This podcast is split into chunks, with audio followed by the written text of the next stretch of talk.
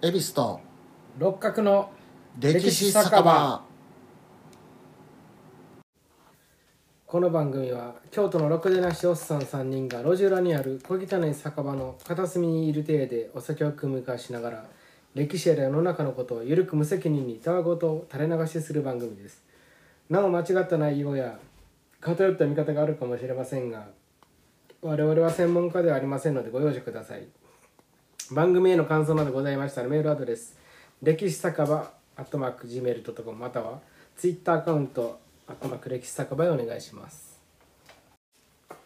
はいというわけで54回はい、はいお願いします、はい、よろしくお願いします。今回のお酒は？今回のお酒、酒の紹介からいきましょう、はい、えっ、と宮城県塩釜市にある、えー株式会社サウラかな、ああでが作られてる、えー純米吟醸酒の、えー、裏霞禅という日本酒です。はい、こちらをいただこうと思います。えーお冷やで、お冷やで。お冷やで。いいですね。冷やしてあります。いいよ。ちょっとあれ冷蔵庫で軽く冷やすみたいな形で、お。日本酒はちょっと冷えてるぐらいが美味しいね。よいしょ。でもそろそろ熱燗の時期にもなった確かにねそうね。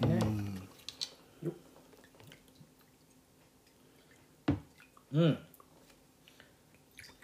透明やな。そらな。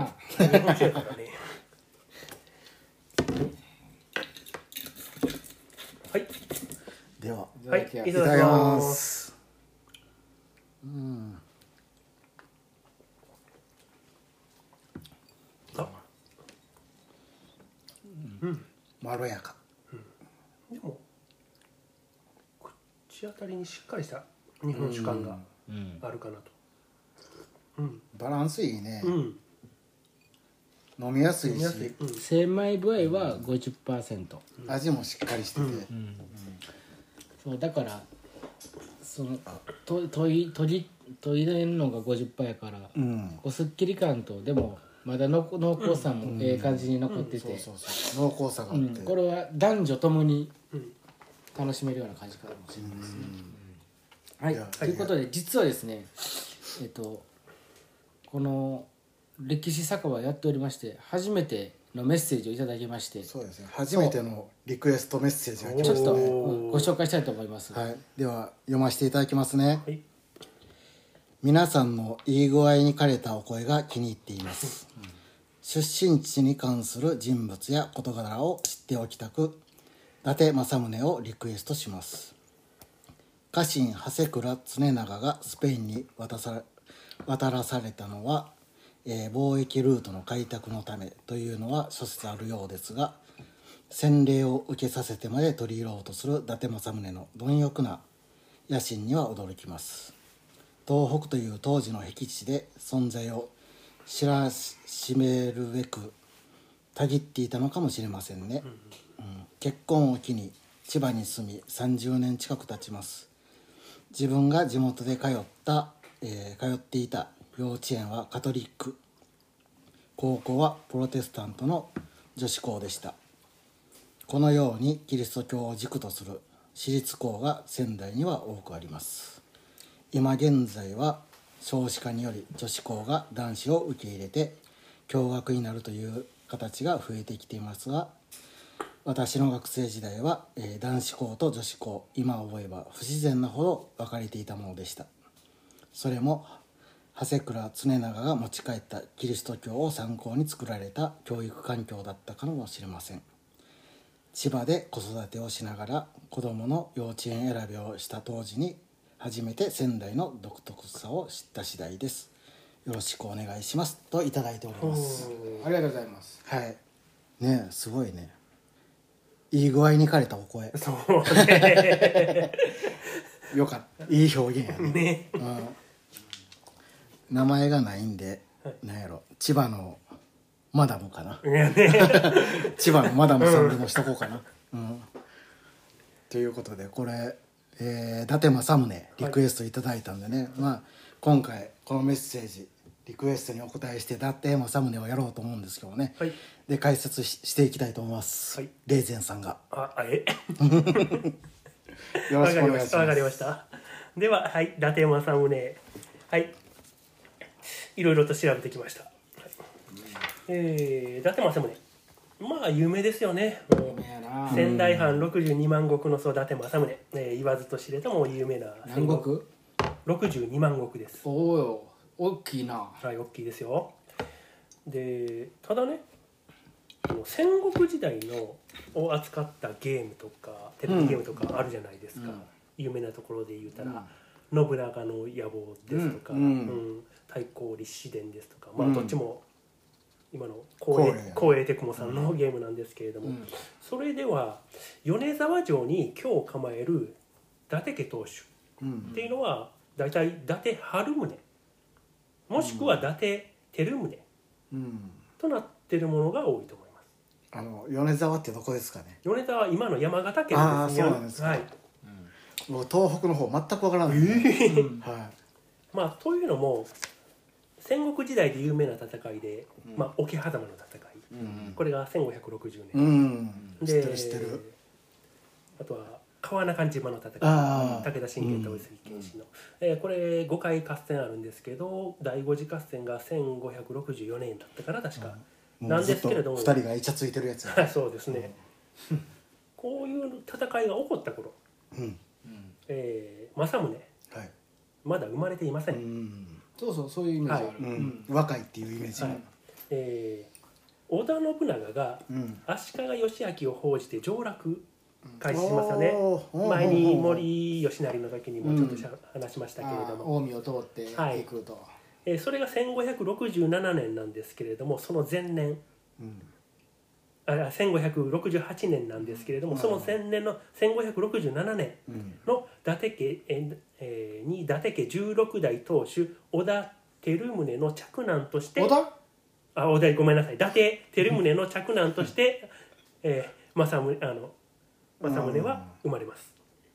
で母は出羽の国の大名最上義明の妹、うん。義姫。ではっていうのは、あの山形。山形と秋田ですね。あの、はい。あ日本海側そうですね。ですね。はい、で、えー、幼名梵天丸、まあ、この辺りも有名ですけれども、うん、聞いたことある。はい、でこの梵天丸幼少の頃、えーウイルスの感染により発症する天然痘という病気にかかります、でこの天然痘は 4, 4割から5割ぐらいの確率で亡くなるうんという病気なんですけれども、当時は。うん。えー政宗は、まあ、一命は取り留めます。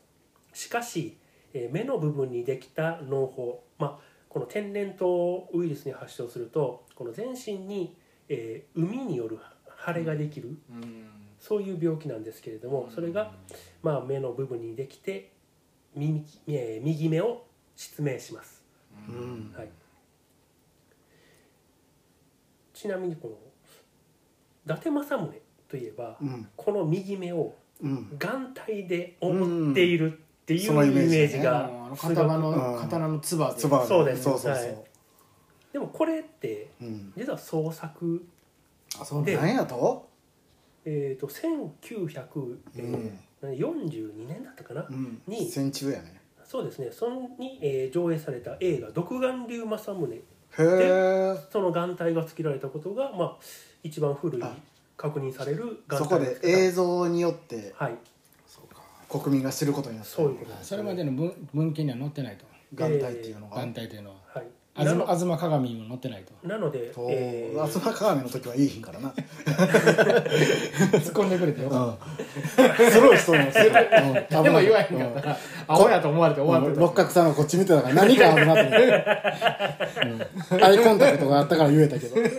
なのであの仙台城跡にある、えー、伊達政宗の騎馬像うん。ですとか、えー、加納安、えー、信康あ安信の肖像画うん。などは、えー、眼帯してないしていないもの。あのっていうの仙台の石夢あれやん石像、はい。あれはどうなってる？あれあの眼帯してないです。ああれ独眼鉄みたいになってんの？え？違うやんえ してないねいや毒眼ついてしてないよ。目つぶれてるだけやから。あのなのであの、えー眼帯してないものっていうのはね大体右目が半分開くか開かないかぐらいの状態のものが多いですしただ政宗のその指示によって両目ともちゃんと開いた肖像画とかも残ってるそうです。うん。うん。それはその気持ちはわかるね、はい。うん。ちなみにこの天然痘は1980年に WHO が根絶を宣言してます、うん。はい、余談ですが。人類が唯一極撲滅したウイルスやね。あ唯一なんですか？唯一、うん、またどっかほんでなんに3000年後に穴掘ったら出てきよう あ氷の下とかから、うん。パンデミックが始まったでこの天然痘の影響でまあ自らが醜い顔になったと、うん。でまあ梵天丸は内向的になっていきます。うん。そうやな。なので父照宗は、えー臨済宗妙心寺派の僧、えー、古西宗一という人物を、まあ、招き梵天丸に学問を習わせます。うん。なるほど禅宗や。臨済宗やから。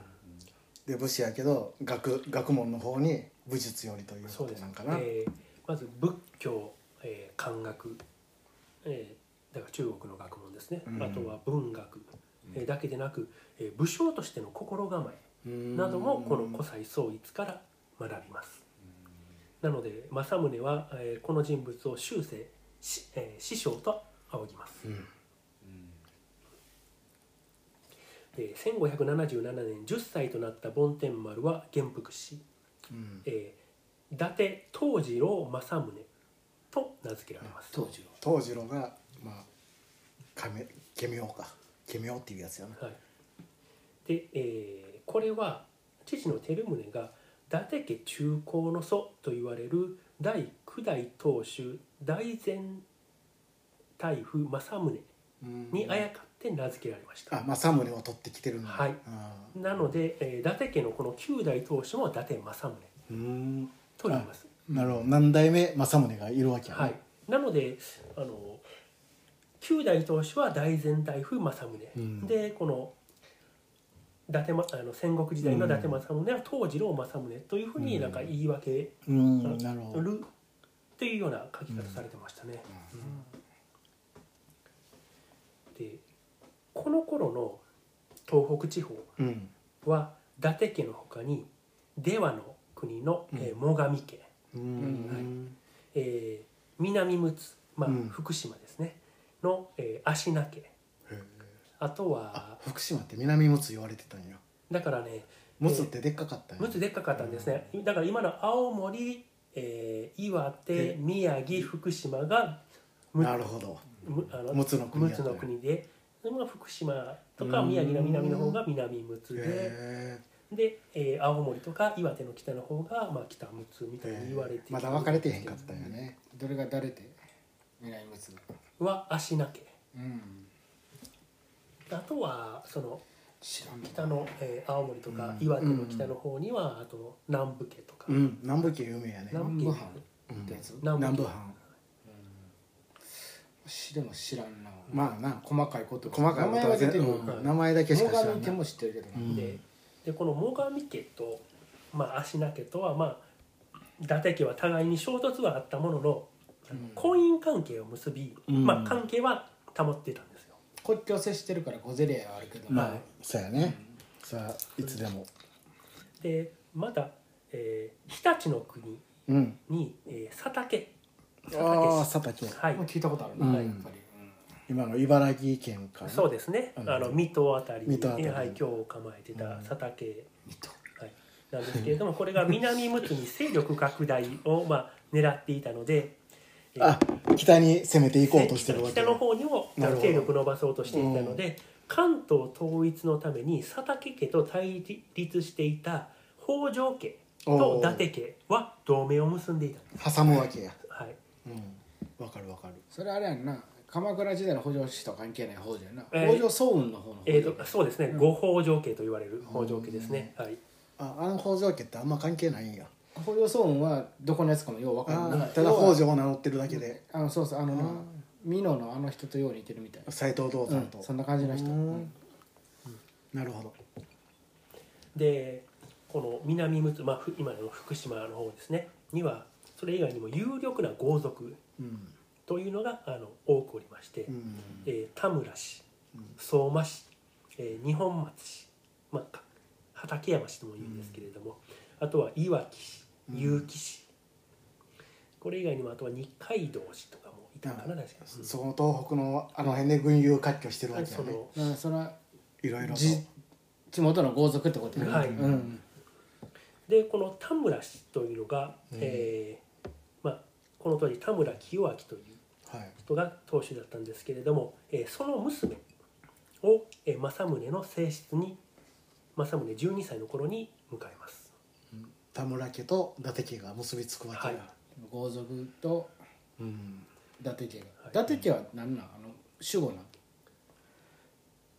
伊達家はこの時は守護なんですね。やめええわ飛ばしてください代うん代代ですからね。室将かもしれんね。だから田村家は豪族やろ？はい。うん。うん。その上かもしれんね。伊達家とかも最上ってことはほな守護代守護守護かもしれんね、足利やんなそれまだ当然。えっ、と室九町幕府やんな。九代当主のこの大そうやね全大夫政宗っていうのが大体南朝から室町にかけての人物なので鎌倉時代からうん。ってことはねやっぱり守護大名や守護大名だったと思われますね。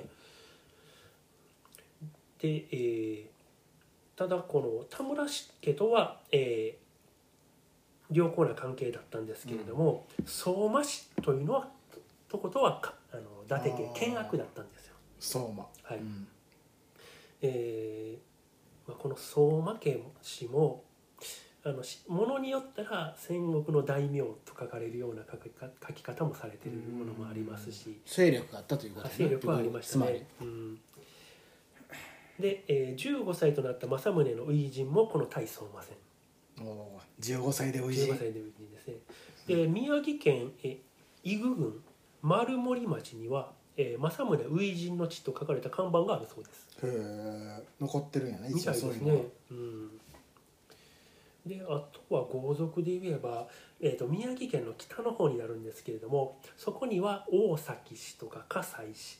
うん。といってこのこのこの頃の、えー東北地方というのは、まあうんそういううん。まあいろんな大名家以外にも力を持皇ったのは族がいっぱいおったと、たくさんいたと。まあそもそもほら室町幕府自体がそこまでガバナンス生かしてないね。まあそうですね、うん。で東京都やね。しかもその時ってもうむちゃくちゃなってるやろ、うん。かんそうそうそう。なんちゅうの。応仁の乱以降の、なあもうそれはそっちもそうなるよねっていうこと。陸奥っていう地名でも分かるように陸の奥やからね、うん、支配が及んでへん地域やから、私ももう好きかってもう武力でうん。やまあやり合うと力強いやつがこうメッセージもありましたからね、うん。あのへ戦国時代は僻地やまあまあね。うん。うん、確かにそうですね。さて、えー、と1578年、えー上杉謙信が亡くなります、あらはい、戦国時代一番強いと言われた武将それで、えー亡くなると、まあ、謙信自体に子供がいなかったので、うん。えー養子がいたんですよ。うん、それが、えー上杉景勝と上杉景虎、うん、なんか有名な人やね。えーの間で後継者争いが勃発します。あそうなんや、はい。そんなん知らんかったな。上杉家のあ鳩マラスやあんやな。あんな立派なお父さんおって。ーで二人とも養子なんや。養子ですね。養子同士で争うんや。でこの上杉景勝の方が、うん。えー長尾家。うん。これが上杉謙信の、まあうん。もう長尾家の人間なので。そうやうん長尾影虎やんそうですね、はい。なのでまあ、えー確か謙信の甥っ子やったかうん。そういう関係になるはずなんですよ、で上杉景虎の方は、えー北条氏康の七男。うん。北条家からも養子を取ってたんです。うん敵対してんでしてしていましたけそのれども。北条家は北条？だから、えー、先あの五北条家。うん。補助あんま関係ない、うんの流れの北条家ですね、でこの本来やったら長尾家の方が正当やろ。うん。ね血がと思うんですけれども、なで、まあ、これで後継者争い勃発します、えー伊達家は足名家とともに介入をします。こうん。まあなるほどね。れとあ内政干渉していくわけ。しかも同盟結んでる北条氏康のあままあ、七男の養子うん。あの七男で養子となっている影虎につくんですけれどもそっちを押すよね、はい、結果は、えー、影勝のあ勝利に終わります、どっちか家かつって？えー、だから長尾家の謙信の血がうん近い方やね、はい。血が近いいうかそっちの方しかつながってへんか、はい言うと。結局影勝が勝利に終わるんですけれどもその後も、えー、柴田勝家と連携して越後への介入を続けます、柴田勝家が出てきた出てきた。うんえー出てきた。この頃えー勝家が北陸からあの上杉の方を攻撃してて。北陸方面なるほど軍司令官みたいなはい時やな、でなるほどなるほど。だから甲斐の方は、えー滝川一益で。へえで、えーあの四国の方にうん明智光秀と豊臣秀で吉がそのは上杉家の家督争いに介入して、はい。失敗した。伊達家が、い、で勝ったんやったっけ？失敗。失敗。負けた。負け負けの方に負ける方についたんで。ですけれどもで景勝がまあ家督を継ぐんですけれども織田家と上杉家うん。が敵対してて織田家が上杉攻撃するからそれに合わせてえ伊達家足名家ともに反対側から攻めようと勝家勝家と連携して越後に介入続けるんです。もうでも本能寺前夜やんここまで来たら、はい。もしそっち側が勝ってたら北条とえー伊達家は織田家と戦ったわけや。もしかしたら。可能性は高いどうでしょうね、うん。織田と織田家とのつながりがどうなったかというところにかかってくる上でしょうけど。杉家と上上な織田繋がコンフリクトを起こしてるってことはもそっちになるうわけ。どっちにしろそういう上杉家としてはもう運命はもう、うん。そういうことやな、でこれがまあ1578年なんですけれどもその4年後1582年、えー本能寺の変で信長が撃たれます。うん。ここや有名な。その時歴史は動いた動いちゃったよ。プロジェクト X NHK の番組いっぱいやさて、えーここから次福島の方に話が飛びますけれども。会津会津、えー、小川えー会津の小浜城というところがありましてそこの城主の、えー大内さん。そっち。う んそこの城主をしてた大内貞綱。うん。がこれが田村さんの、うん。田村氏のおーさっき出てきた、あのまあ、まあ、あの伊達奥さん。あの政宗の義理のお父さんのところの家の、まあ、配下やったんですけれども、うん。これが二本松城主城の城主畠山義次と手を組み、まあ、その配下から離脱します。うんなるほど。はい、で田村氏えーその田村氏田村と氏を裏切るわけやな。田村氏を大内氏が。裏切るんですよ。で、うん。田村氏と、まあ、大内畠田山村氏の娘が達政宗の奥さんあ奥さんはいで、まあ、田村氏と大内畠山氏の関係がまあそれで悪化するんで、えー伊達照宗お父ちゃんの方ですね、と,、えー、とこのところの具体的に裏切るって何え？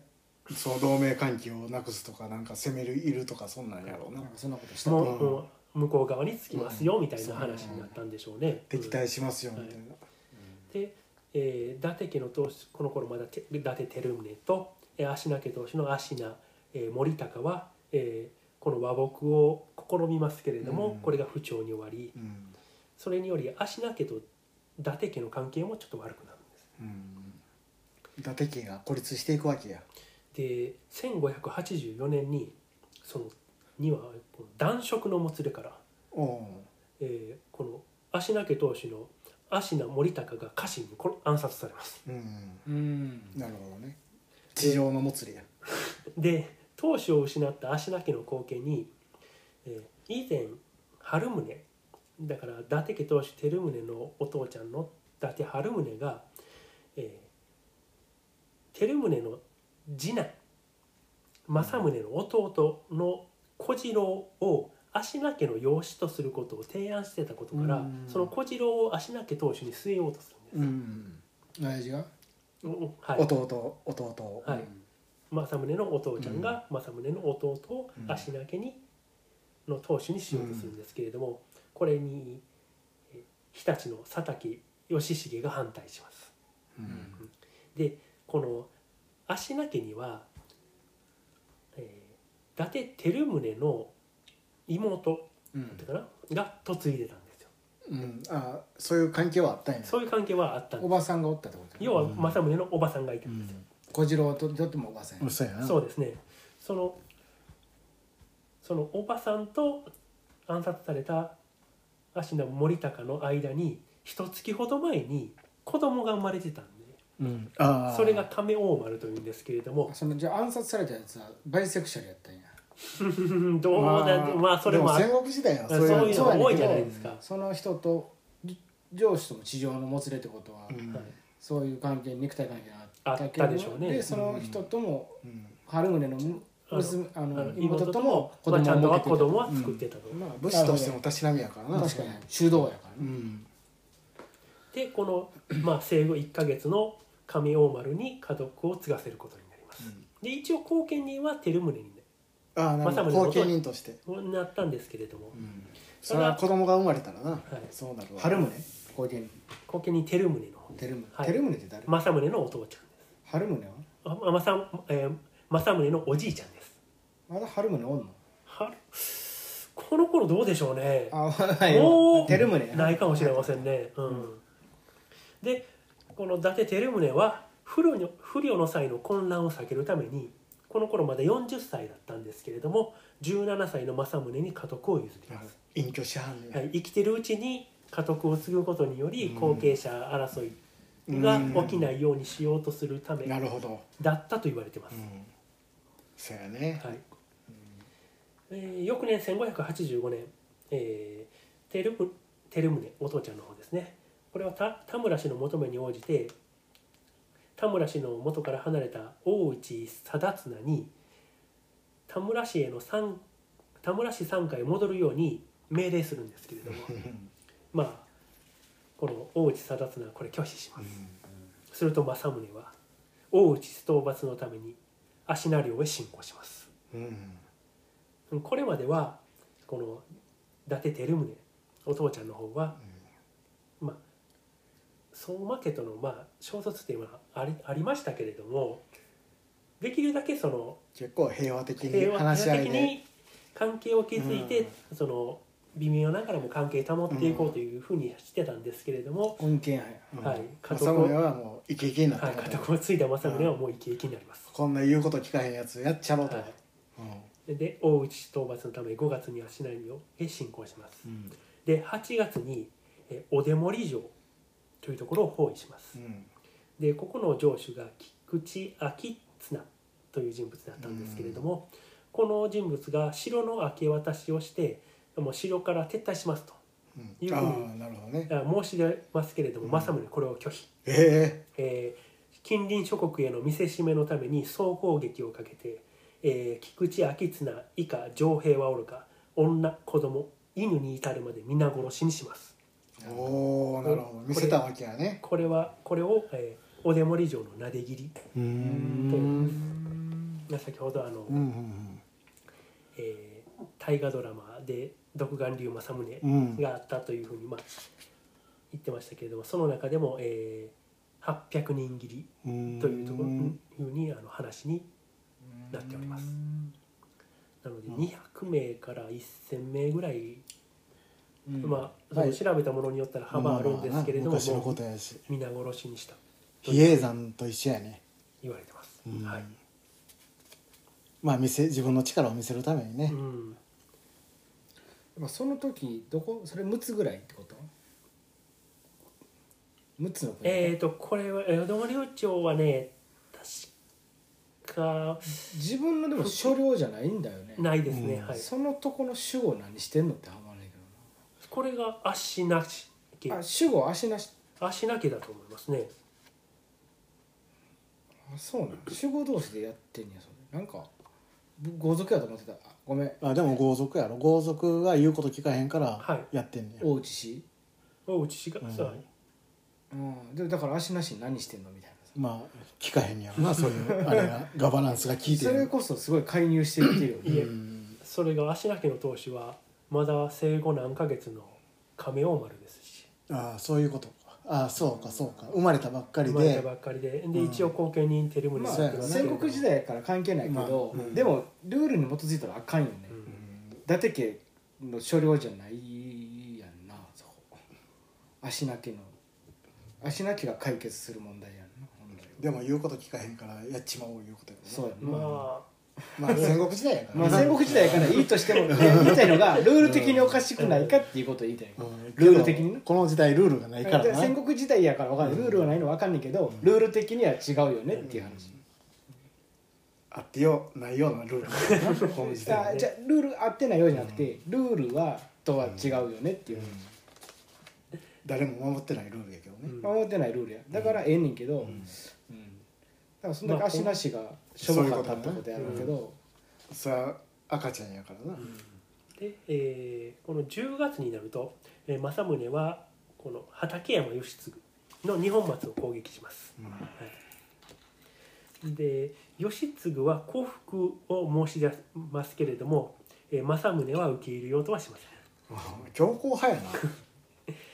いやだから政治的なあれがあんねやろ、うん。まず見せとかんと、はい、しかし、えーのお父ちゃんの照宗の、えー取りなしによりそのに二本松のこのた畠山氏の領地の大半を召し上げることで和議が成立します、一応成立したね一応成立します、で畠山義継は、えー照宗に、まあ、和議が成立したことで、まあ、謝意を伝えるために、えー照宗のいる宮守城これも確か宮城の南の方やったか福島の北の方やったかにあるんですけれども、まあ、ここを畠山義継が訪れますで、まあ、面会が終わって、えーこの畠山義継が出立するのに、まあ、照宗がそれを見送ろうとするんですけれどもその時に、えーこの畠山義継とその家臣たちが照宗を拉致します。でそれを聞きつけた政宗は、えー畠山義継を追いかけあえー阿武隈川近くの高,、えー高田ヶ原というところで追いつくんですけれどもそこで、えー畠山義継とその家臣50名ほどを父照宗ともども射殺します。うん。そうなんや。これはいやあの諸説あるんですけれども、うん。えー追いつかれて観念した義継が照宗を刺したうん。という範囲や、まあ、政宗が来た時点ではもう照宗は殺されていたとか、うん。あとは照宗が「わしごと撃て」と言ってなるほど撃たせたという説とかまあいろいろあるんですそれけれども。最後一番ドラマチックやな。で照宗は、えー照宗の法要を済ますと政宗は再び二本松城を包囲します。うん。で11月に佐竹義重が日立の佐竹が、まあ、援軍にやってくるんですけれどもそうなるとこの南陸奥のこの福島にいた豪族がうん。こぞって佐竹川に着きます。おおそうなんや、はい。そっちにつくんか。えー田村氏、まあ、田村氏は伊達家についてたんですけれども、はい、で田村氏とともに、えー政宗の援軍に相馬義胤、まあ、バチバチやってた相馬家ですね、相馬氏ですね。そこも援軍に来てたんですけれども相馬義胤は撤退して。うん。でその佐竹と南欧州諸侯と伊達軍の戦いというのが人取橋というところで行われるんですけれども、ここここで伊達軍は大敗を喫喫します。負けもう負けんのか、はい。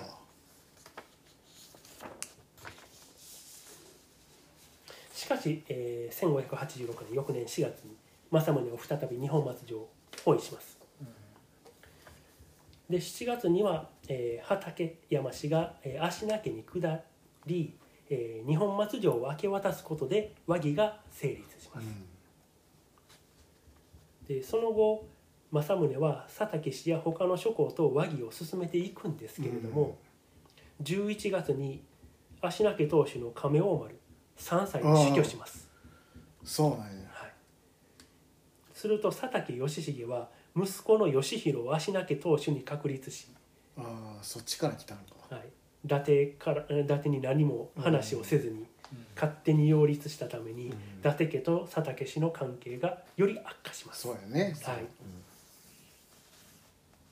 そう。こうしていると四国と九州を平定し関白となった豊臣秀吉。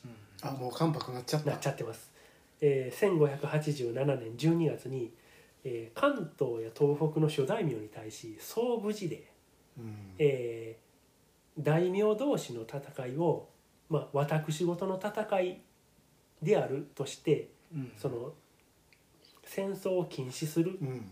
という命令なんですけど、うん。これを発令します、強烈やなそれは、はい、しかし政宗はこれ無視します。ああそう。秀吉を。すげえな太閤秀吉の命令を無視すんねや、で翌年1588年2月に宮城県北部を治めていて伊達家とも関係の良かった大崎。ここで内紛が起きます。うん。で政宗はこれに介入するんですけれども大崎市側の抵抗には失敗します。うん。しかもその大崎氏というのが出羽の国の最上氏と隕石関係があったんで、うんつながってたよね。はい。お母さんや。お母さんのお母さんの出実家。身地や。なのでこの最上最上家のその最上義満が伊達領に侵攻してきます。ほはい、で時を同じくして、えー足名家とうん。伊達家と戦ってた相馬氏うん。これが郡山方面へ侵攻、まあ、伊達領だったんですけれども、う二方面から来たんや。もうまあ周囲をもう敵に囲まれるうん。ということになります。つまり最上氏と最上と大崎、えー、芦名相馬というのが、まあ、うん。伊達の周りにいて、うん。それがもう全部敵に回ったとうん。いう状態になるんですけれども。しかしその伊達4つの家から始まって、最上氏と戦闘してるんですけれどもそこに政宗のお母ちゃんの義姫がで両軍の間に割って入ってきて停戦呼びかけたことによりうん。最上家最上氏との停戦が成立します。うん。どうもこのそんなことで、最上義満がうん。かなりこの妹の義姫と仲が良かって、うん。うん。結構可愛がってたみたいで。まあ妹に人情に流されて妹の言うことならばということで、まあしたんでしょうね。で政宗の方も母が言うのであればということで、まあ、ここは停戦にまあまあそこではい。手を打ったんや。はうん。すごいや戦争を止めはったんや。うん。い、でそのもともと畠山氏との関係が悪くなった原因であったこの大内貞綱というのが足名家にいたんですけれども、これを、えー伊達重種、えー政宗のいとこになるんですけれどもこれが調略をして成功します、ほはい、足名家から引き抜くんですよ。ううんでこの大内貞綱という人が結構戦上手の人だったみたいで、そのおかげであ足名家とのあの謀反を、まあ、伊達家を攻めあぐねる形になり結局双方ともに和睦和議を結びます。なので、まあ、し司法が敵に囲まれていた状態から、なんとかこうやってお母ちゃん一とつ一つ、はい。うん。解決していくわけや、で翌年1589年今度は、えー福島の豪族である岩城氏がうん。田村領に侵攻してほで相馬氏もそれに呼応する ずっと戦ってるな、これね実はこの田村氏の娘を政宗に嫁がしたじゃないですか、うん。その娘の母親っていうのがこの相馬の娘なんですよ。だから田村氏と相馬氏も隕石関係ではあるんですけれどもその状況によって互いに争うという形になるんです。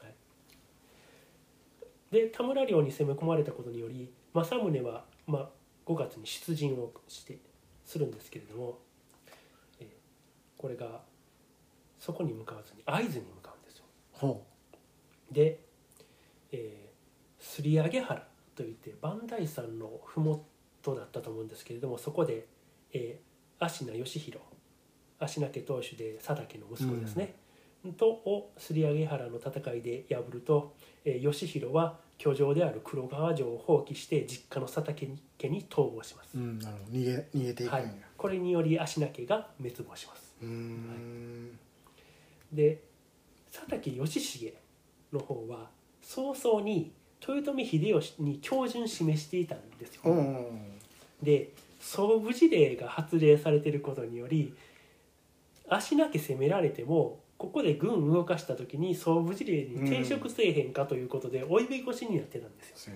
なので兵を向けなかったので佐竹側についていた他の有力豪族である結城氏ですとかあと石川氏いわき氏などが次々と政宗に服従していきます、うちの親分というかそれが戦わへんから、はい。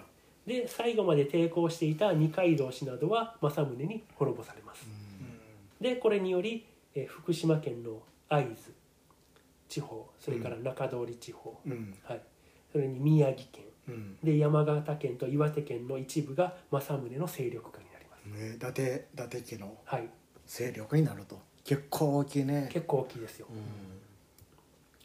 うでこの年の11月、えー北条家。んはい。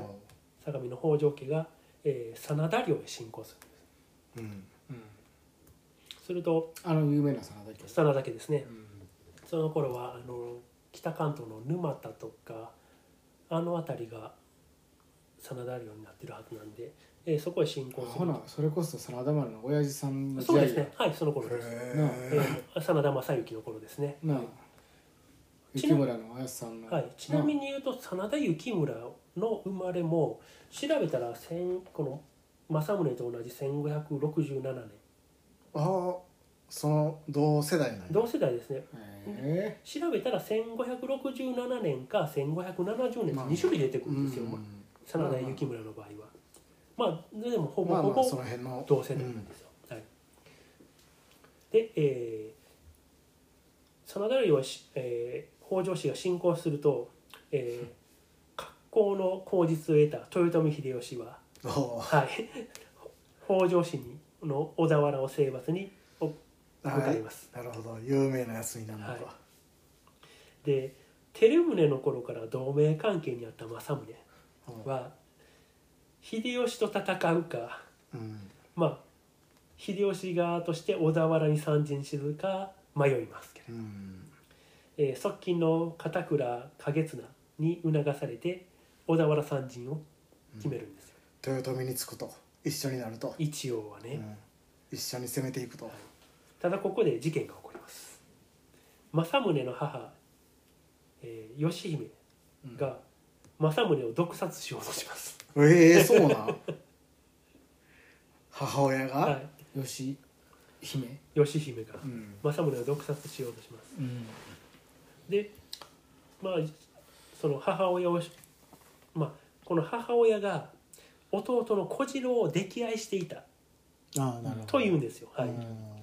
でその母がその最上義満にそそのかされて行ったというふうには言われてるんですけれども、ああそそのかされたっていうのは、要はあ殺して自分の弟をはい小四郎を家督に継がせるって継がせようというそういう話ではないかとは言うんですけれども、なので、えー母義姫の代わりに弟小次郎を処刑しますうん。なるほどね。わかるわかる、うん。それはあの大河ドラマの剣渡辺のやってた時にはい。シーン見たことある？あほんまに。あ。うん。めっちゃ古いあれやろ大河めっちゃ古い。何回でも覚えて怖かったのがあそうなんや。小四郎の幽霊が出てきてな。うん。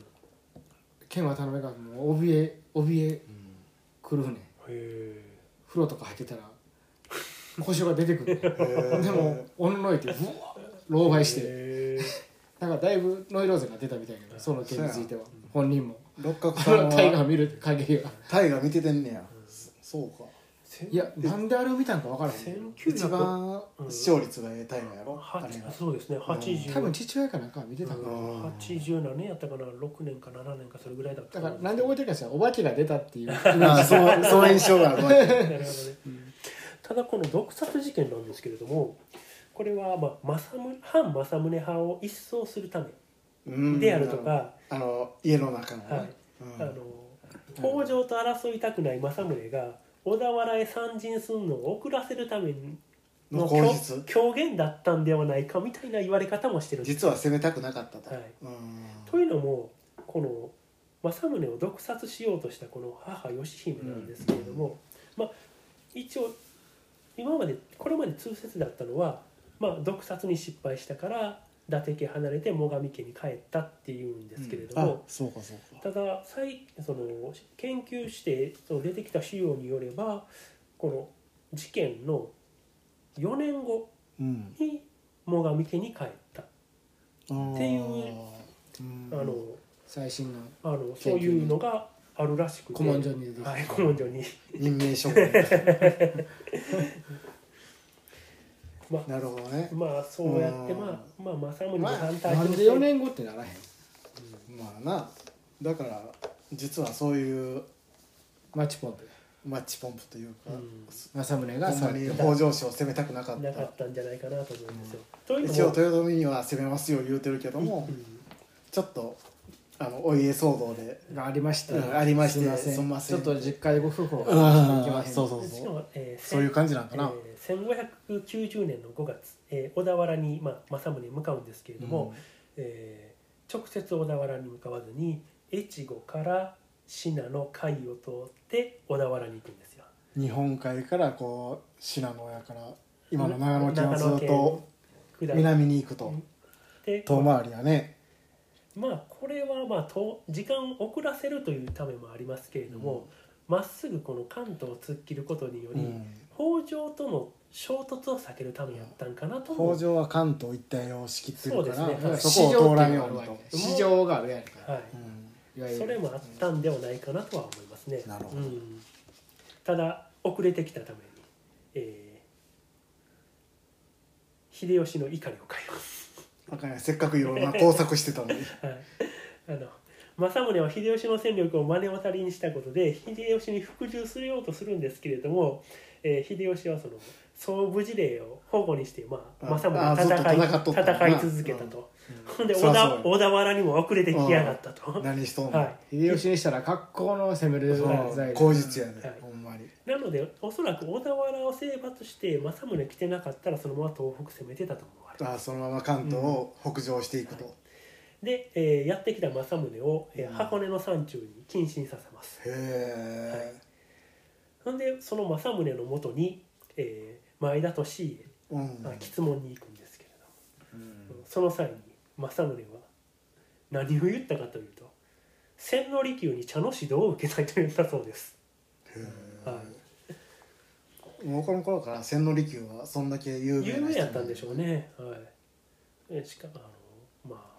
でそれを見たんやと千利休のお茶の立て方を、ね、茶会好きの秀吉ですしね、はい、で秀吉に面会する際にも 真っ白な死に装束で訪れます。へえそうなんや。コスプレや。自分の命が危ういかどうかという時に茶の指導を受けたいと言って死に装束で来た変なやつがおるなということでそこで秀吉には許されます。あ面白かったね、はい。秀吉からしたら。秀吉はその杖を政宗の首元に当てて、うん。もう少しでこの首が飛んでいたところだと言って政宗を許します、はい。面白かったら買ったな、うん。はい。面白かったらええやんってなってそういうことになってもうた 許し、うん、まあ秀吉もそんだけ余裕があったいうことやな、で、えー北条家が秀吉に降伏し秀吉の天下統一が達成されると、えーま、政宗は会津などの領地を没収されます、おおはい。うんまあ、戦で取った土地なんですけれども総武事令を保護にしたというう、ん。で足なしの所領やな、はい。取った。で、えー、と陸奥と出羽の13軍72万石に減封されます。それでも72万あんねんな、でもこれ家督相続した時と同じぐらい。うん。まあそそまあの頃からまあもともと伊達家が、まあ、領地が大きかったとうん。いうことですね。で会津には、えー秀吉の家臣の蒲生氏里。うんに与えられて、えー宮城の北部にある葛西大崎の領地には、えー木村義清という、まあ、秀吉の家臣に与えられます。バランス取ってんやなそれ、はい。しかし翌年1591年10月その葛西大崎の急進が一揆を起こします。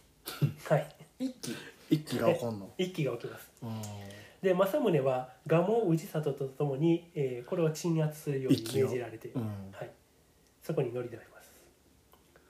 でこれを鎮圧するんですけれども政宗が一揆を先導した書状が発見されます。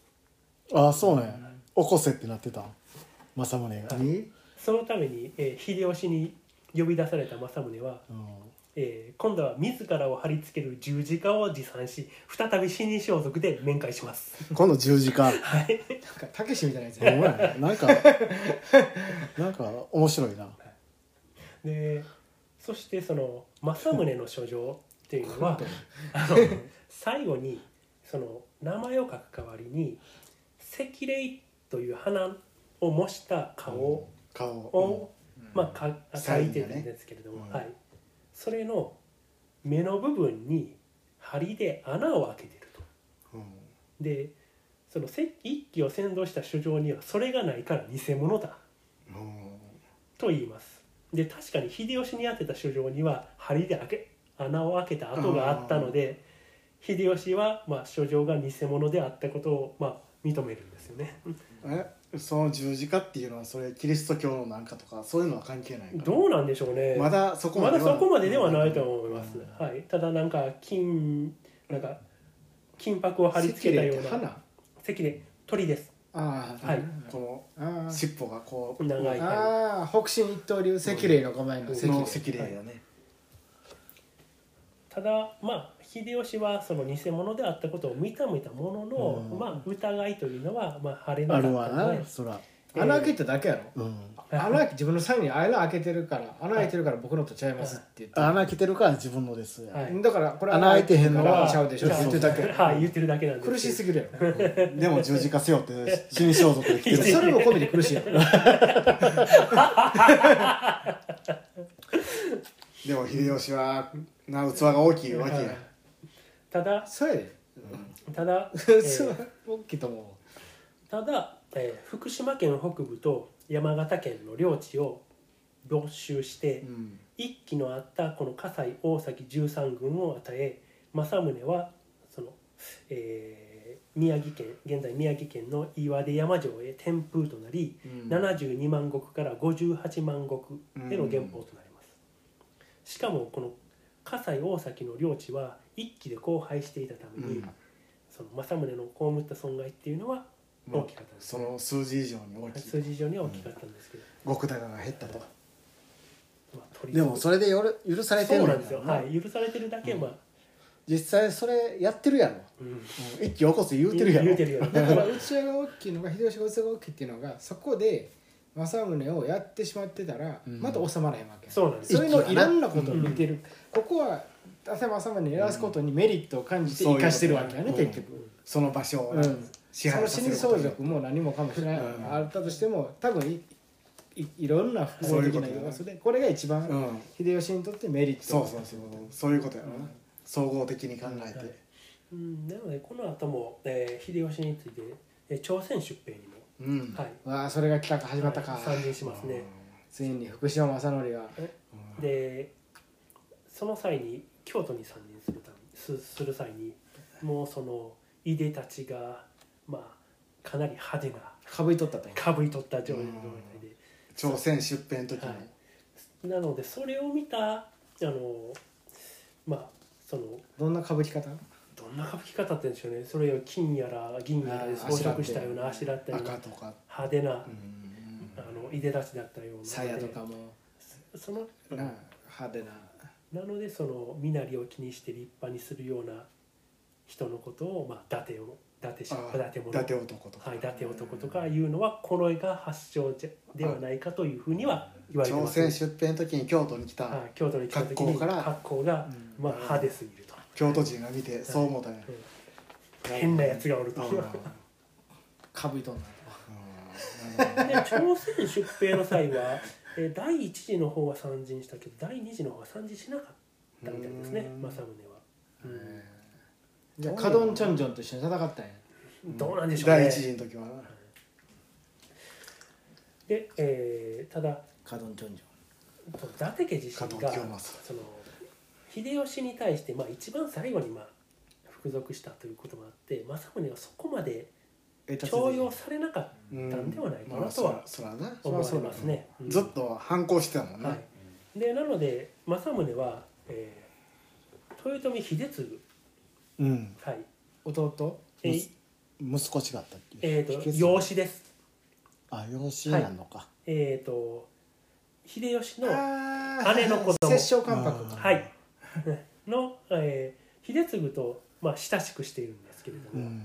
秀吉の茶々秀吉と茶々の間に秀頼が生まれると、あえーー1595年残酷な。秀吉から謀反の疑いをかけられた秀次が切腹されます、う。んはい、すると政宗にも一族老頭はいや、政宗にも類が及ぶと。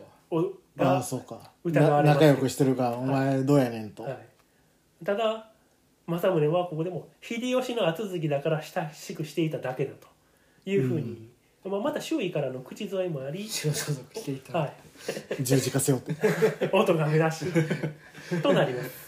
なんやかんやうまいことなんか秀吉とうまいことやってるね、うまいことまあ、うん。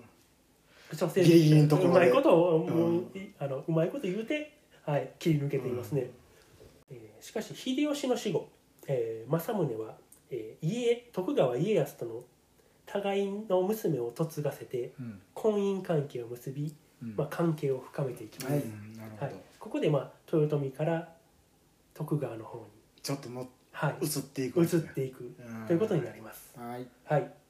なる一旦ここで。ほどあなるほど、はい。次回に続くというはい。なるほどね。ありがとうございます、はい